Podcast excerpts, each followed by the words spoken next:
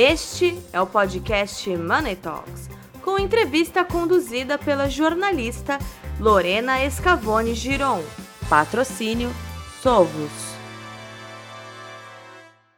Olá a todos, estamos aqui com mais um Money Talks. Hoje falando com Marlon Godoy, diretor comercial e de marketing da Leme Inteligência Forense.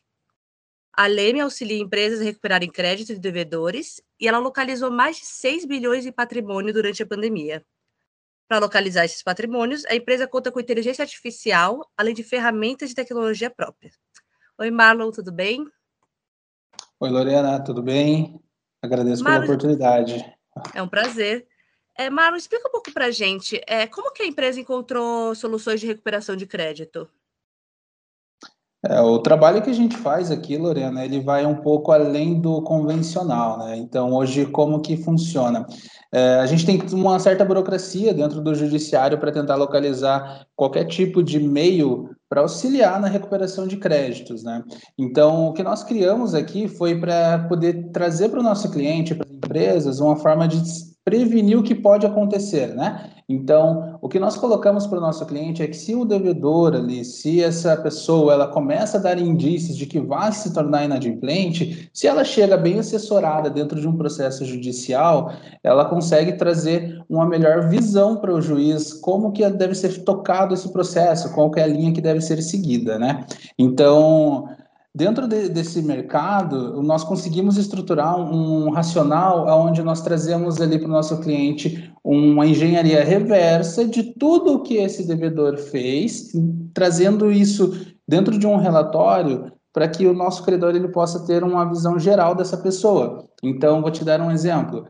É, o que nós conseguimos construir aqui dentro de um processo de investigação é colocar para o nosso cliente todos os meios utilizados por essas pessoas que né, vieram a se tornar devedores para que o nosso cliente ele possa chegar dentro de um processo já com uma petição, direcionando o juiz para o que deve ser feito.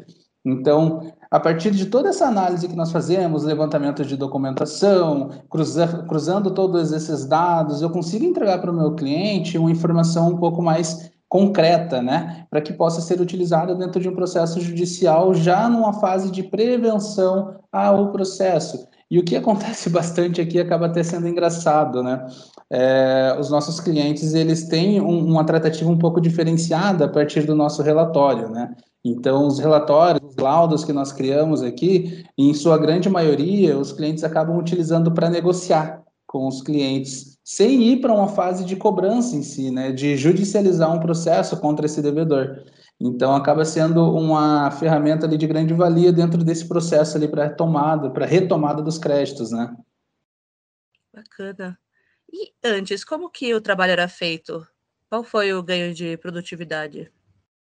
Antes o trabalho ele era feito todo manual, né? Então o nosso time de analistas aqui, nós tínhamos um time amplo, né? Onde as pessoas elas ficavam coletando ali dados em diferentes fontes de fontes públicas, né? Sites do governo e tudo mais. É, e essas pessoas elas ficavam coletando todos esses dados para que pudesse vir para uma análise, né? Então, o que nós criamos aqui, né, até mesmo toda a parte de tecnologia né, que nós utilizamos. Nós temos uma plataforma, que é uma plataforma própria, que inicialmente nós criamos ela para uso interno, né? É, só que daí o que, que nós identificamos? Se funciona para a gente, funciona para o mercado. Daí sim que nós começamos a aplicar essa ferramenta dentro das investigações que nós fazemos, né? E dentro dessas investigações, é, nós temos ali uma dessas ferramentas, que é um dossiê, onde nós temos alguns robôs dentro desse dossiê, que ele vai até essas fontes de dados públicos, capta as informações necessárias para poder embasar nossas investigações, e aí sim eu consigo analisar. Então, o trabalho que eu tinha antes, manual, dos meus analistas, de entrar site a site, pegando dados, eu já não tenho mais isso. Eu faço tudo isso através de um robô. Então, esse robô vai, pega essas informações, traz essas informações para o meu analista e o trabalho que eu tenho aqui é exatamente analisar e cruzar os dados que foram levantados para ter melhor informação para o meu cliente. Nossa, olha que evolução, né?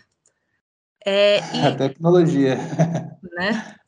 E é, qual é o caminho mais óbvio adotado por quem tenta esconder esses bens? A gente acaba se deparando com algumas coisas aqui que Olha, é, acaba sendo bem surpreendente, tá? Mas o que a gente mais encontra aqui dentro dos processos que nós investigamos é a parte de estruturas espelhos e laranjas, né? Os famosos laranjas. Então, o que, que acontece com as estruturas espelho, né? Como o nosso trabalho, a nossa raiz do nosso trabalho, ela é pautada em cartórios, né? E nós já atuamos no ramo cartorário já tem mais de 10 anos, então a gente conhece bem como funcionam esses fluxos dentro dos cartórios e os documentos. É, para a parte de laranjas ali, que foi o que eu mencionei para você, então o que, que acontece? Se a pessoa ela acaba abrindo um, uma empresa, ela toma crédito no mercado, vem se tornar inadimplente e o credor tenta cobrar esses créditos dessa empresa e não consegue sucesso, pode ser que essa pessoa ela esteja desviando ali seus recursos, né? E quando ela cria, quando ela está desviando esse recurso e ela cria empresas ali com estrutura espelho, sem que tenha nenhum vínculo direto com ela, é, acaba acontecendo algumas falhas no meio do caminho, né? Não, não existe nenhuma pessoa que coloca uma empresa no nome de outra sem que ela tenha qualquer tipo de ligação direta. E é daí que vem a parte de identificar esses laranjas. É, nós fazemos essa, toda essa identificação através do levantamento de onde é o local de, de atuação dessa pessoa, aonde ela normalmente está, aonde é, ela tem veículos, aonde a empresa está registrada, os familiares. Então, nós fazemos todo esse levantamento para daí sim ir atrás de um cartório. E normalmente, quando nós vamos atrás de um cartório, realizar pesquisas e buscas, a gente sempre acaba localizando ali procurações. E através dessas procurações é que nós identificamos que a pessoa ela acaba não participando de um contrato social de uma empresa, mas ela, ela participa indiretamente através de uma procuração, onde a procuração ela dá direitos totais sobre a gestão da empresa. E é assim que a gente acaba pegando. Isso é bem comum de acontecer dentro dos relatórios de investigação né, que nós fazemos aqui. Legal. É, e, do, e sobre o montante de 6 bi, quantos clientes foram necessários para atingir esse montante? Mais ou menos. Na pandemia, agora, nós fizemos todo esse levantamento em 53 projetos, aproximadamente, para 26 clientes. Dentro desses clientes, em sua grande maioria, para instituições financeiras, né? É, indiretamente ali atendendo escritórios de advocacia, o que também atendia as instituições financeiras. Legal. É, voltando para a tecnologia, é, quais ferramentas vocês usam, assim, especificamente? Naturalmente, a gente trabalha com os birôs de crédito, né, que são os bancos de dados comerciais, todos no mercado trabalham com eles, né, e com as nossas próprias ferramentas, né, como mencionei para você. Então, tudo que nós temos de tecnologia aqui dentro de casa, nós criamos. Nós criamos já de acordo com a nossa necessidade, de acordo com o nosso mercado, né? Então, hoje, se é, se for para te responder uma pergunta, em que mercado vocês estão inseridos? Né? Nós estamos inseridos no mercado de recuperação de crédito. Nosso foco é recuperação de crédito. Então, tudo que eu tenho de ferramenta, tudo que eu tenho de tecnologia que eu desenvolvi aqui internamente, que eu não, né? Perdão, nossa equipe desenvolveu internamente, é, toda a nossa tecnologia ela está pautada à recuperação de crédito, localização de indícios, localização de ativos.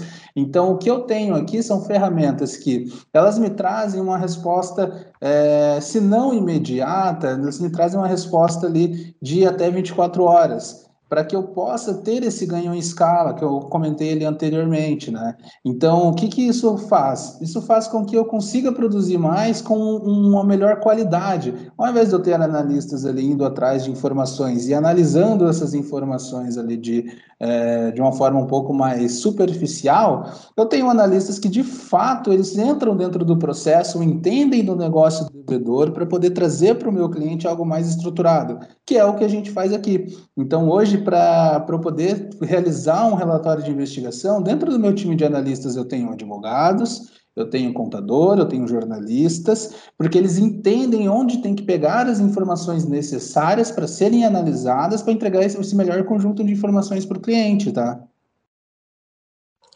Legal.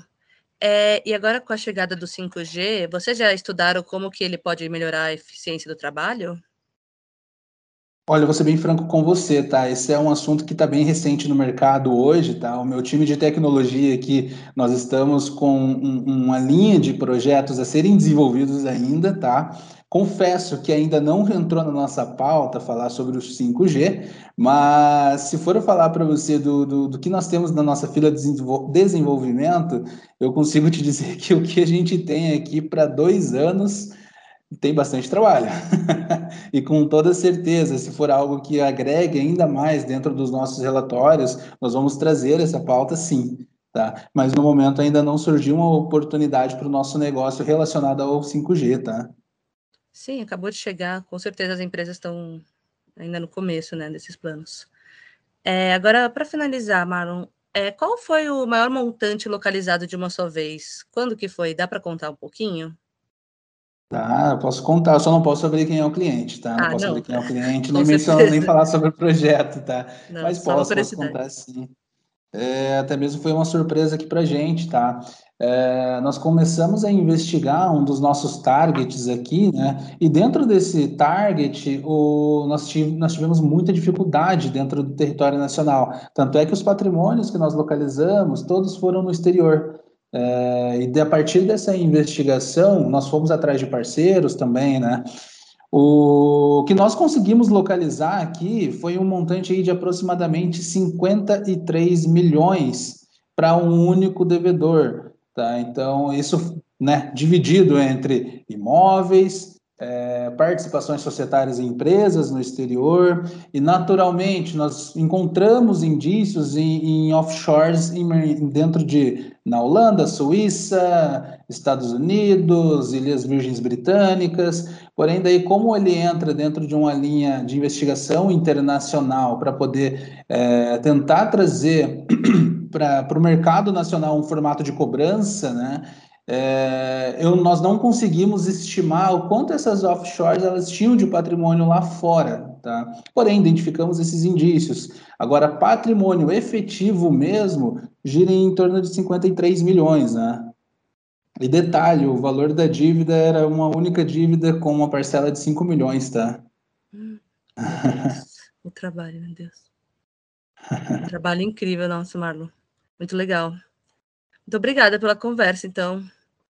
Obrigado você, Lorena. Eu espero que o pessoal tenha conhecido um pouco mais do nosso trabalho e que possa é, vir atrás da nossa empresa e conhecer um pouco mais ainda. Legal. Até a próxima. Até mais, Lorena. Obrigado.